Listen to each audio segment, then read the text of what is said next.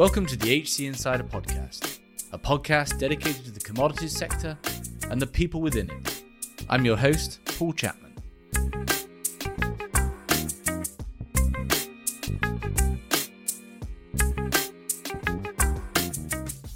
Today we're talking about the hidden costs of the digital world.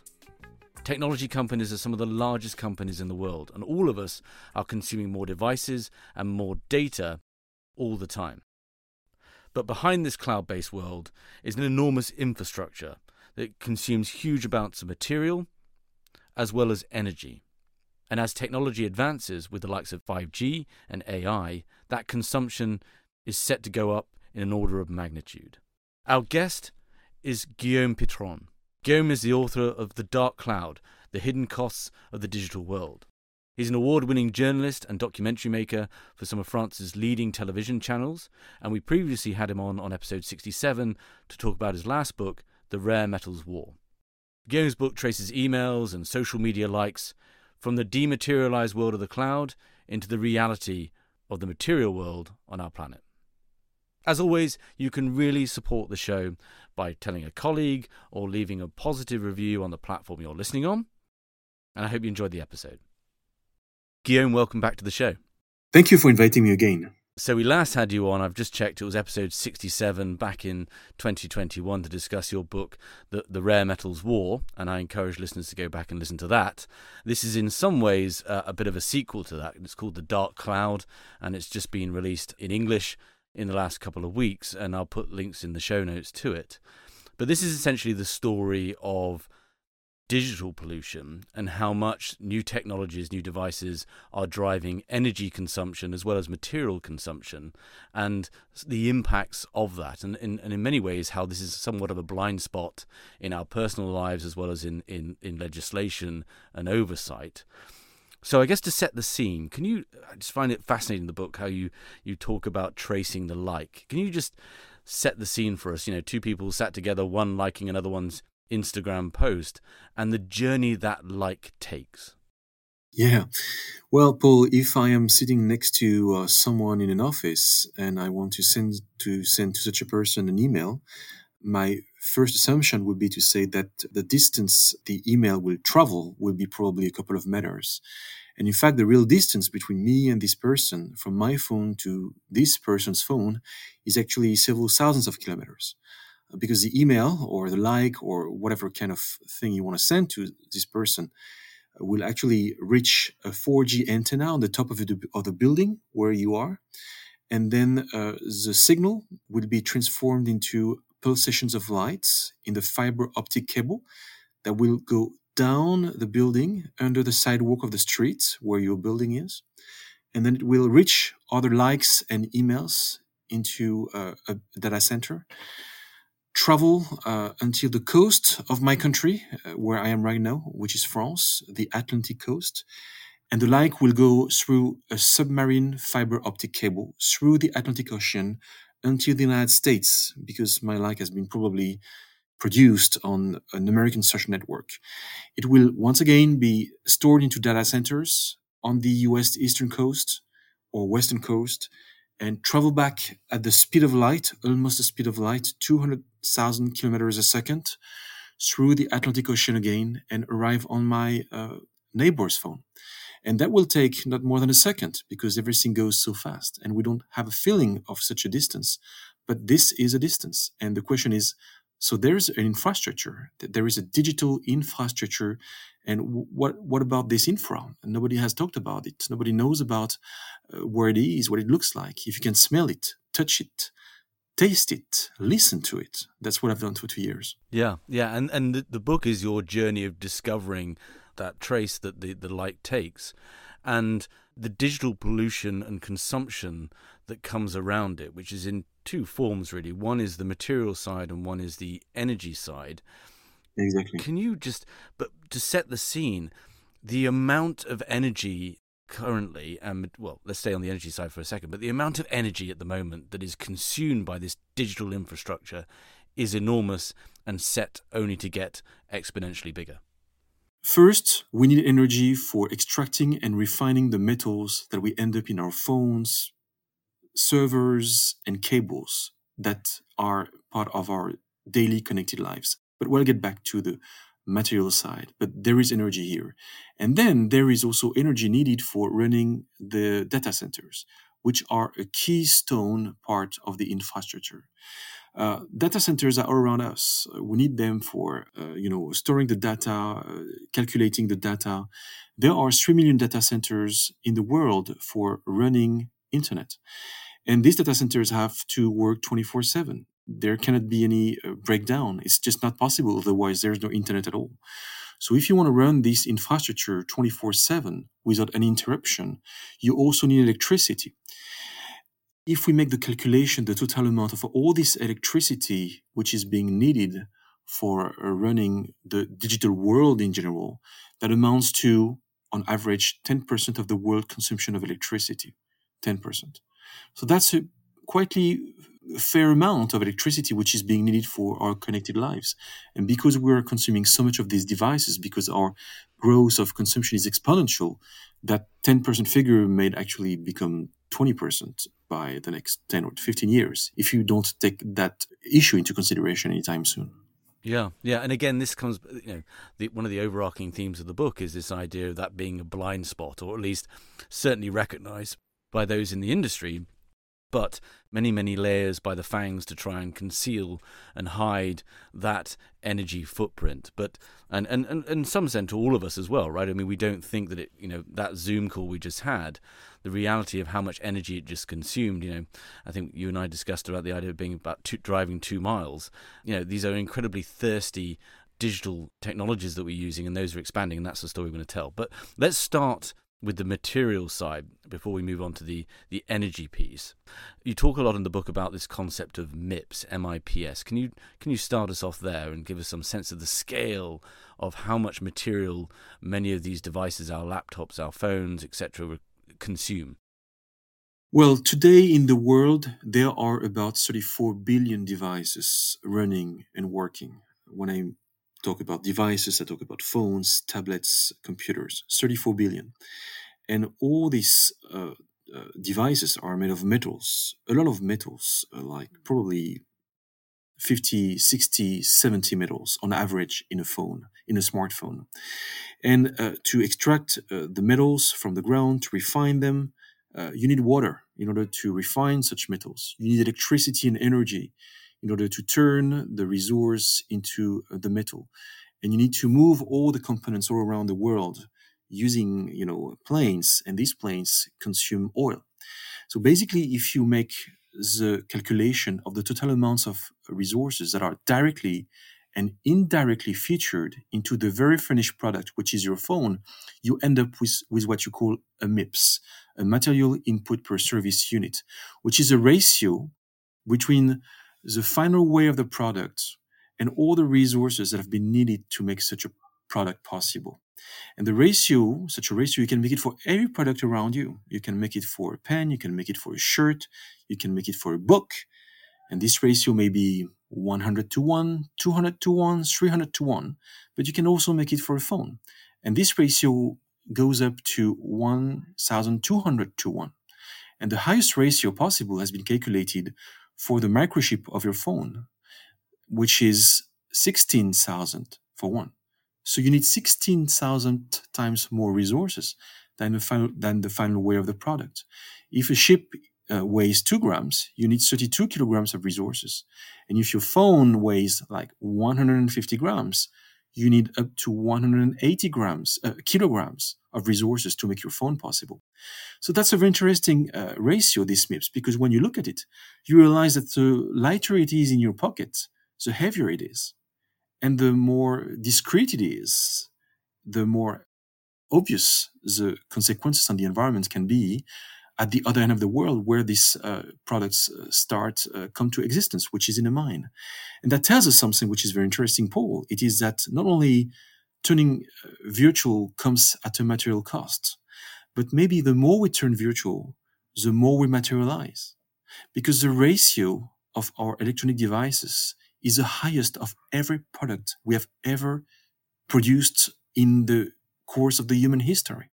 So I have a question here by turning virtual, aren't we actually materializing even more?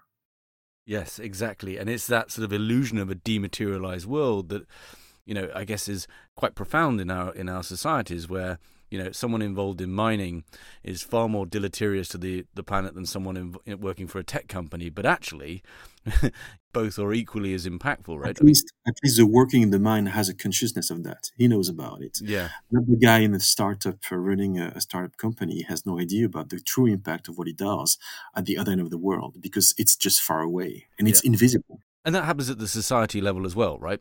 All of us can feel great about just being online and virtual, but actually the the impacts are are, are hidden and they're you know this illusion of a dematerialized world. But one of the so and I'm going to just draw bits out of the book that I found completely fascinating.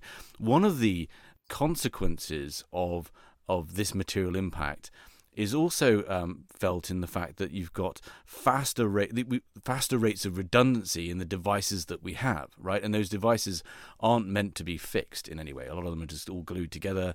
There's very little ability to fix these devices, but you also have the proliferation of smart tech into, and you're talking about these smart cities and so forth, into all of these everyday objects, which is actually increasing the rate of obsolescence and therefore putting even more burden on the material requirements uh, to create these products. Can you talk about that piece as well? Yeah, about obsolescence. Uh, there are several types of obsolescence. The first one is like a technical one. Uh, basically, the battery of your phone is down and you could just change the battery and replace the battery. The thing is, the battery is glued to your phone, and because you can't uh, take it out, uh, basically you have to change the entire device, which, by the way, were perfectly functional instead of the battery. There's another obsolescence, which is very interesting. This is a software obsolescence. You have an old phone, you want to download the latest app, the latest version of an app, and the phone tells you it's not possible to download the latest app because this is incompatible. And the latest obsolescence, uh, which is also known, this is uh, cultural obsolescence. Uh, you have about one year ago an iPhone 14.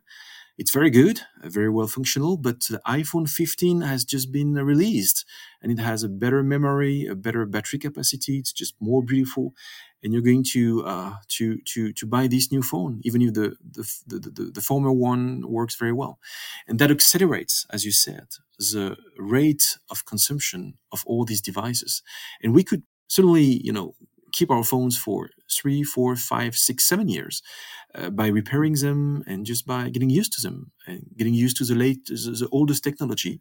But we want to be, uh, you know, we want to go faster. We want to we want to live in our times we want to be modern and we are just buying the next phone and that comes at a huge material impact uh, which certainly stands for the biggest uh, impact of the digital world mm. most of the ecological impact of digital pollution is first a material impact the impact of uh, manufacturing phones tablets computers, changing servers in data centers. Uh, servers could run for many, many years, but at some point there are some cybersecurity issues or efficiency issues, and we prefer changing the servers, even if they're perfectly functional. You know, we love changing. We love uh, buying new dresses, uh, clothes, and the same way we like uh, we like changing our electronic devices, and that comes at a huge cost.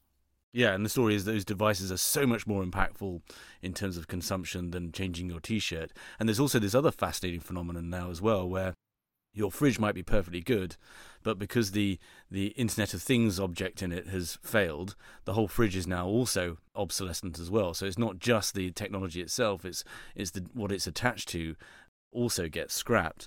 The book also spends some time talking about kind of the mirage of the the circular economy and I'd love to get your thoughts on that. But also, part of the challenge as well is there's sort of some of these hidden chemicals, like these fluorinated gases that are so crucial to chip manufacturing, that have an absolutely enormous greenhouse gas effect and are these permanent chemicals that stay there forever right i mean this is there's mm. there's lots in the processes of these devices that have a profound effect as well mm.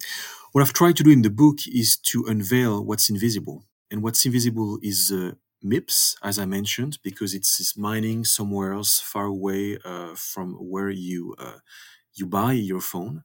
The second hidden invisible uh, effect is nanotechnology, the cost of producing nanotechnology, which which actually makes it possible to to run and to manufacture powerful microchips. And we have no idea about the high cost of the nano world. And the third cost, as you mentioned, is uh, F gases. These gases are very much necessary for climatization, and we use this uh, non-natural gas. They are being uh, produced out of human brain these gases are necessary for uh, you know um, air conditioning in your car in your in your apartment but also in data centers. And a part of these gases are used for the digital uh, world. And the thing is their uh, heating power is way more important than the uh, than the heating power of uh, CO2 and for for some of these gases actually is uh, the heating power of such gases maybe 100, 200, 300, 400 times more than CO2. And they just don't disappear easily because they are non natural gases. They are coming out of laboratories. Uh, and basically, it's very, uh, first, we have no idea about it. Uh, and second, we are doing our best today to get rid of these gases and to find alternatives which are more natural, more compatible with the limits of the Earth. But in the meantime, we're using them, and uh, it's uh, it's a climatic bomb. Yeah, and, and not due to be phased out till I think 2025, even in Europe, right? I mean, these these things are being consumed at ever, ever higher rate right now. The other sort of talking about uncovering the hidden, there's a lot of time focused on on these fiber optic cables under the sea, and also the the sheer scale of infrastructure around these data centers can you? We're going to come back to cables and kind of they have an interesting geopolitical story, but can you just give us some sense of where these data centers are, how large they are, how the, the duplication as different companies want their own control. I mean, you talk in the book about how uh, the NSA here in the United States has, I think, the world's third largest data center, and these things are a enormous and b consume incredible amount of materials to keep them running and you know, and often hidden in out of the way places under inconspicuous company names because you know the the FANGs of the world don't want to be associated with them. But yeah, can we just focus on data centers for a bit? I'll try to make the long story short, but basically, you and I, we use every day, each of us, 100 data centers a day. That seems like a crazy figure, but this is um, um, a true figure. Um, for an email that I'm sending to someone, I use probably six or seven data centers if I send uh, such an email on Gmail. Why? Because my email is replicated in all these data centers around the world. So that wherever I am around the world, if I want to get an access to my Gmail account, the page of my Gmail account is downloading faster because I am close or closer to one of these data centers. So if I'm in South America, I may connect to one data center in South America where my Gmail account actually is. And if I'm in Europe, I may connect to a data center which is closer to where I am in Paris. So probably on the European continent. So for avoiding latency, for, for shortening the time of downloading the page of your email, we need to replicate the data in several places of the world so you can once again get closer and closer to uh, where your email is stored, physically speaking, in a server of a data center.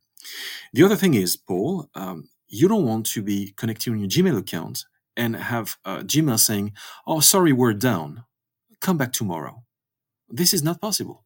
You want to have an access to your Gmail account 24 7.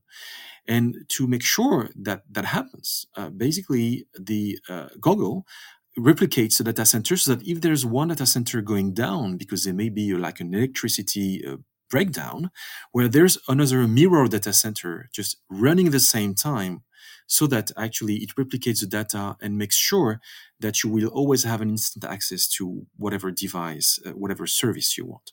So this you know goal of latency of of making latency disappearing and the other goal of guaranteeing to the consumer what the industry calls the continuity of service means that you have to oversize the infrastructure. You have to make sure that there is more than needed, but just in case something breaks down.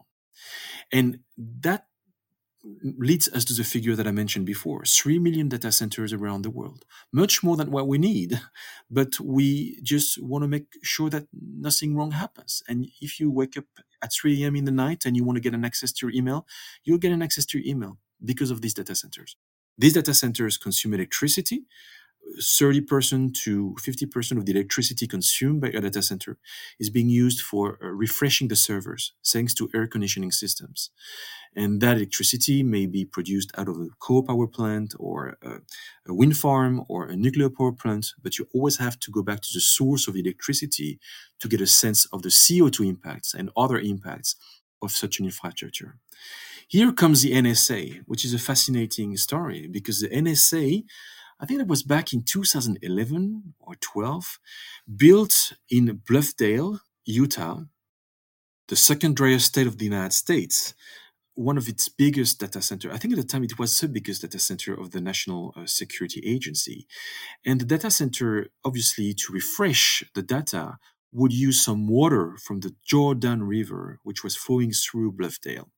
So the question was, how much water does uh, the Bluffdale NSA data center consume? And uh, you know that was a, like a question which was being raised by local media, uh, worried about the ecological impact of it.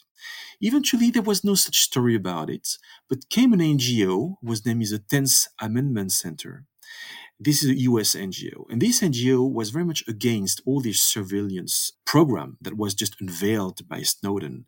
And they said basically, maybe the state of Utah has the right, according to the 10th Amendment of the US Constitution, to just stop the water, to just cut the water off the NSA. And if we can legally challenge the federal states by saying that we in Utah have the right to decide of who we are providing water to, well, maybe we stop all this surveillance thing. and that seems like a crazy story. But they legally tried to cut off water to the NSA, thinking that if there was no water, there would be no surveillance. I don't say what's next, but on the, the very basic assumption is that whatever kind of Prometheum endeavor with such a surveillance program, which is PRISM, you want you, you, you want to engage at the worldwide scale. Everything first and foremost depends on water. And uh, we'll leave people to read the book to see what happens next. The HC Insider podcast is brought to you by HC Group, a retained search, intelligence, and advisory firm focused solely on the global energy and commodity sector with six locations across Asia, Europe, and the Americas, and over 50 consultants. To find out more, go to our website, hcgroup.global. There, you can also sign up for our HC Insider content for more interviews and white papers on relevant trends and talent impacts in the commodities world. Moving over, I guess, to the energy side, another fascinating this is sort of this story of kind of almost to some extent thoughtless sort of exponential growth in the amount of data that we are collecting.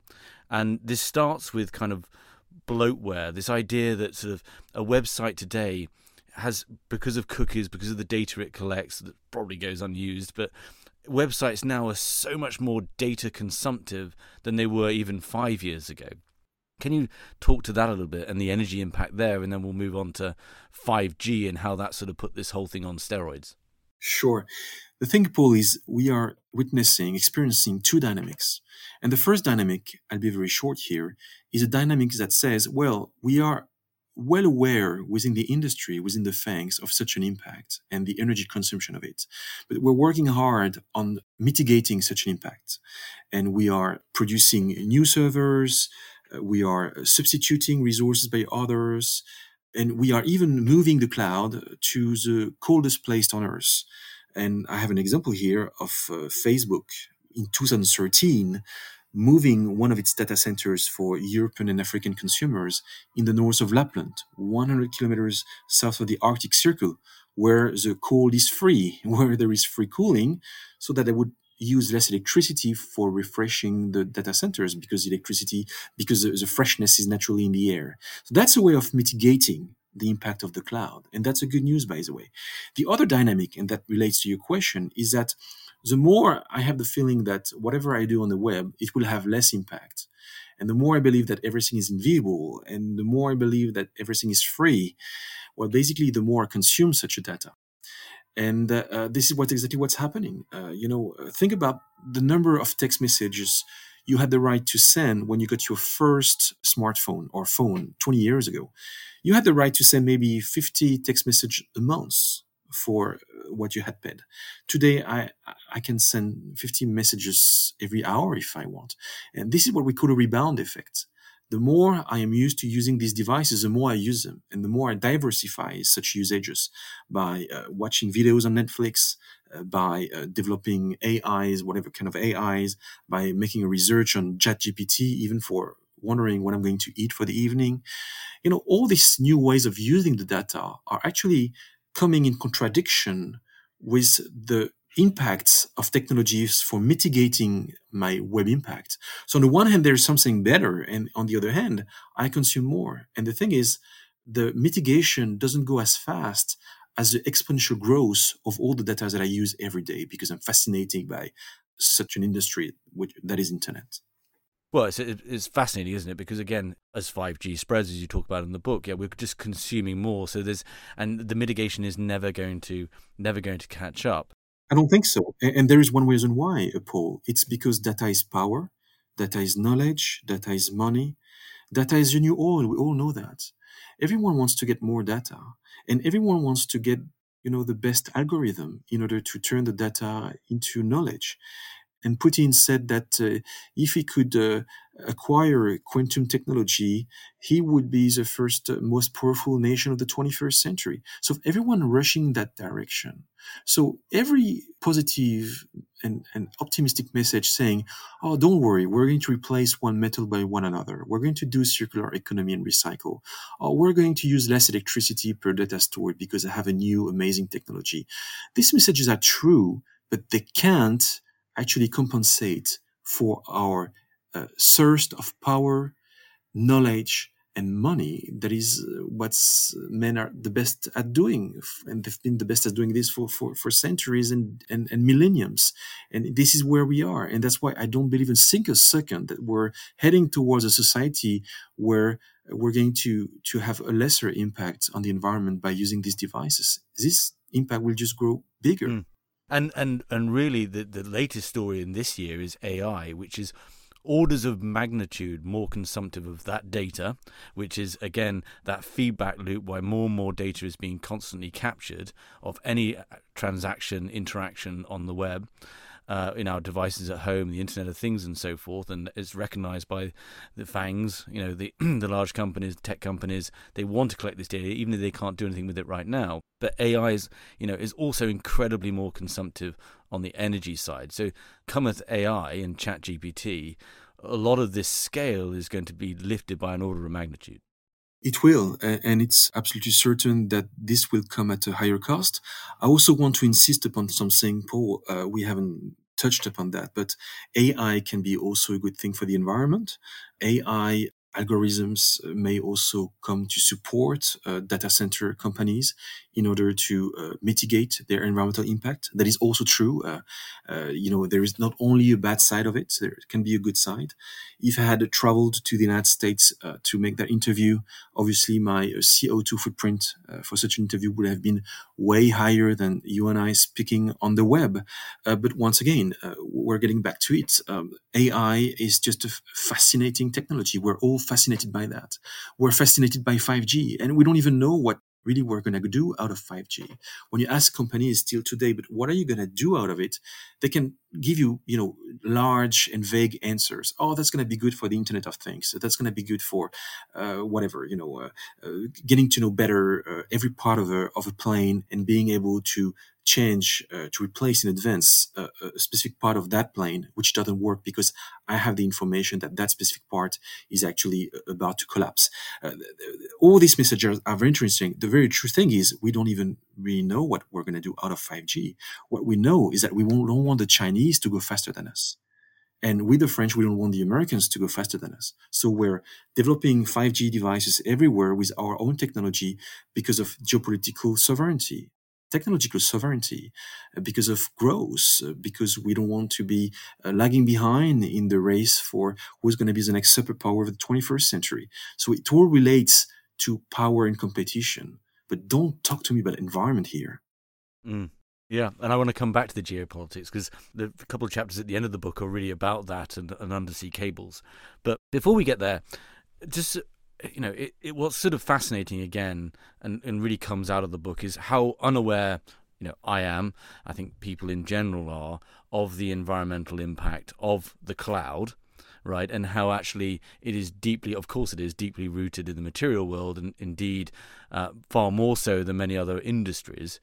What and how has that perception being maintained? And you know is there is there a growing understanding through books like this that actually that's not the case? Because again there's this sort of sense that if you're you know in silicon valley that's a far better for the world career than it is working in in the energy world for example. I think there are many reasons for that. Certainly there have been some studies being made even by un agencies over the past 20 years linking digitalization to uh, dematerialization and linking dematerialization to a lesser impact of human activities on the earth. And that has been uh, supported by figures. And I discuss in the book uh, the, the, origin of the figures, which company used such figures, for what purpose, and I even question the reliability of all these studies. But I would probably try to concentrate my answer on one single object, which is an iPhone. An iPhone, Paul, is a beautiful object. This is a, a, marvelously beautiful object. And Steve Jobs, when he headed uh, the production of the first iPhone, said to his engineers, I want an iPhone to look like a Japanese Buddhist temple. Steve Jobs was not Buddhist, but he said repeatedly that uh, aesthetics of Zen Buddhism from Japan was perfection. He liked these Buddhist temples with Arthurian virgin lines uh, that looked like something really pure. And he wanted the iPhone, the first iPhone, to look like such a Buddhist temple, simple to use, with a very simple aesthetic. And we end up today with having in this in our hands such beautiful devices. And how do you want to believe any second that the internet infrastructure may be dirty when you have within your hands something which is so beautiful as an iPhone. The only physical perception that you're going to have of internet for your entire life will be your phone.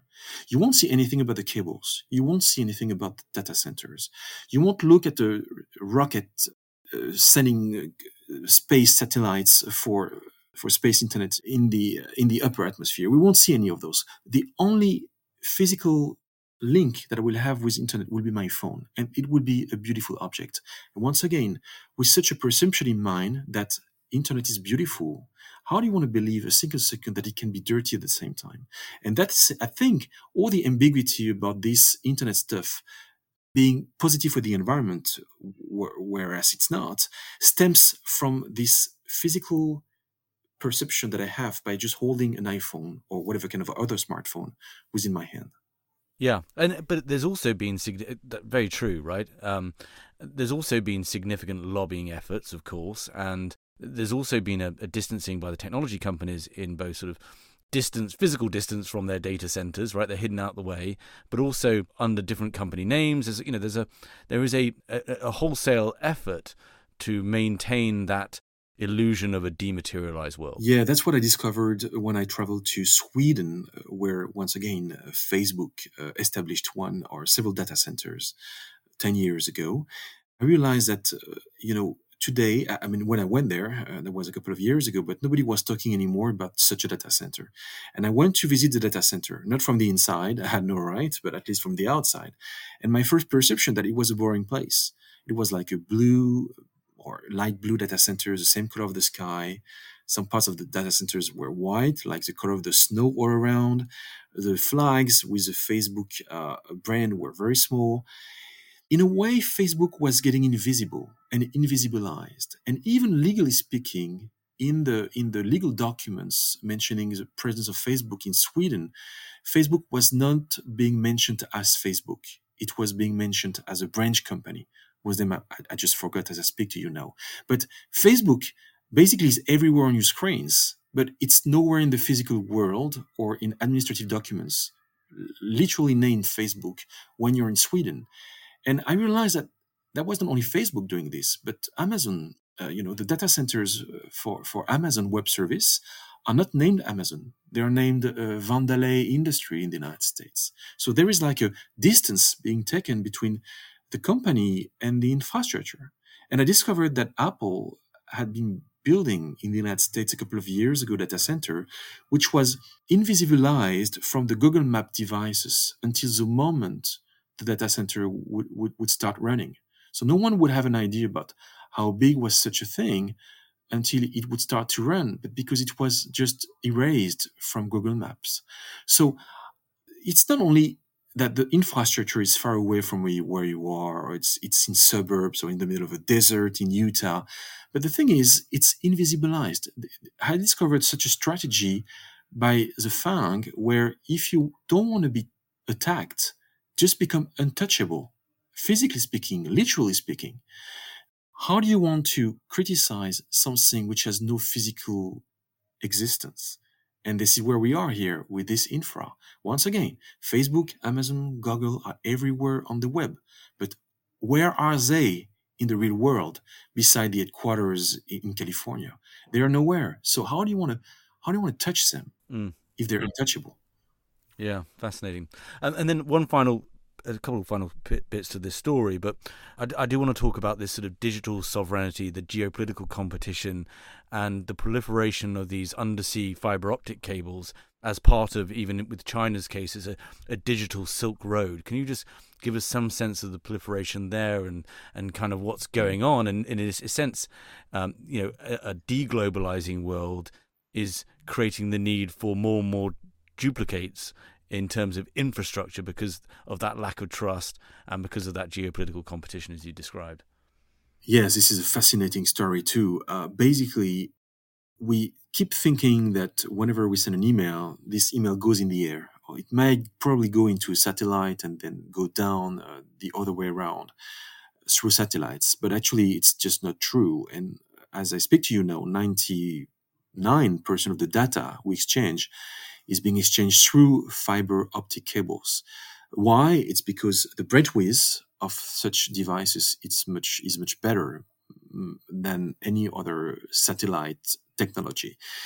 And now someone comes to me and say, "Oh, uh, do you need a wireless device? Uh, what about installing wireless internet in your apartment?" But nothing is wireless, and we have never been, Paul, as as much uh, you know linked each other by wires than what we are today, uh, because there are, as I speak to you now, 500, about 500 cables uh, crossing the world under the seas to link continents. They're being laid into the seas because it's much cheaper to lay a cable into the seas and uh, laying them on, on the ground, on, on the emerged grounds. And if I uh, make the total amount of all the kilometers, miles of such uh, cables that would amount to 1.2 million kilometers. So if I had to translate that into American metrics, I would say probably 800,000 miles of cables. That makes 30 times the circumference of the Earth. And um, you can you can watch the cables because they're under the sea. You don't know that they do exist, but actually, I was able to assist to experience the laying of one of these cables between France and the United States.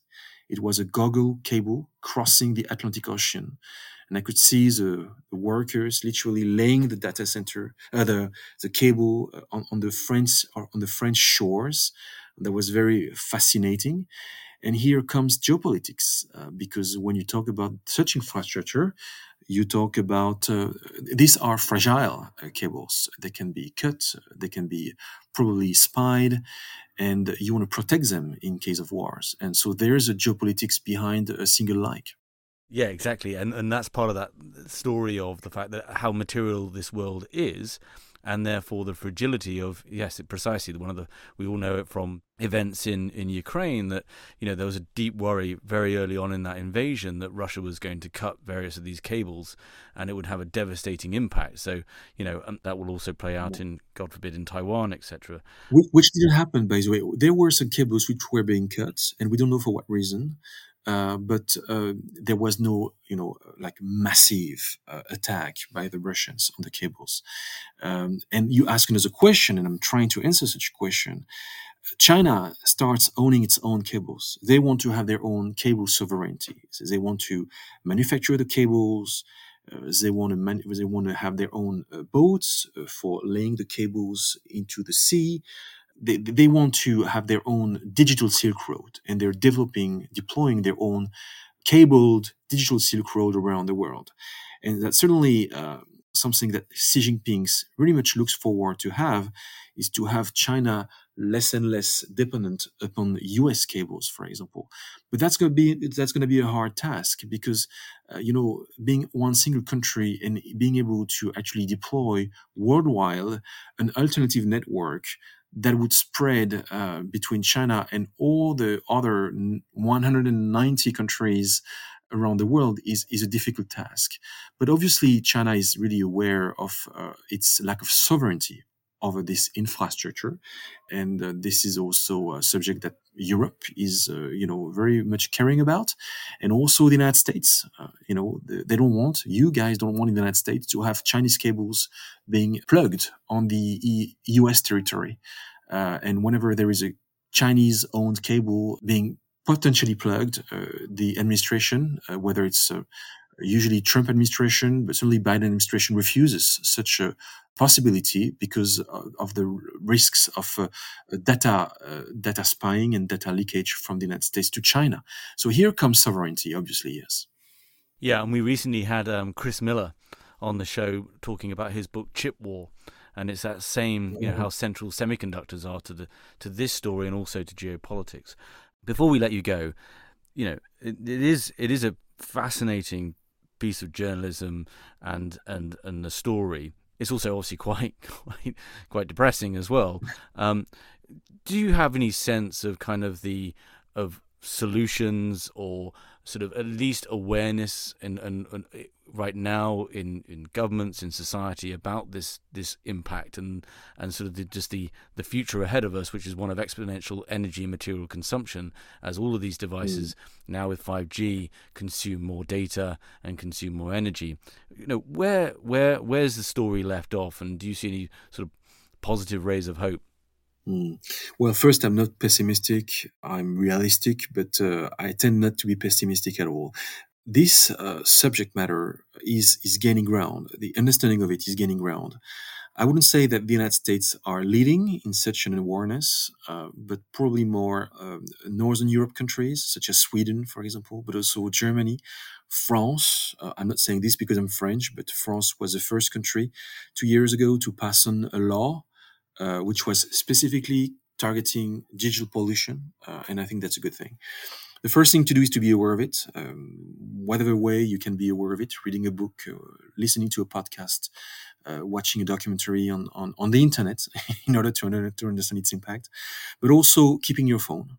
Once again, uh, material pollution accounts for most of the digital pollution and pollution due to the manufacturing of devices probably stands for 70% of such a pollution. So if you don't change your phone every 18 months, if you keep your phone every for for 3 years or more, uh, I've been keeping my my second-hand phone for 3 years for now, it's an iPhone 7.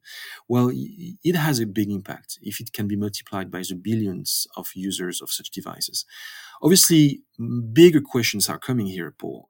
What about the data? we can produce more data and having a lesser impact for each byte of data that we produce, but still we're going to produce more and more and more data. And the taboo question which comes here is what is the real use we do of this out of this data? What is the cost benefit analysis we can do out of this data?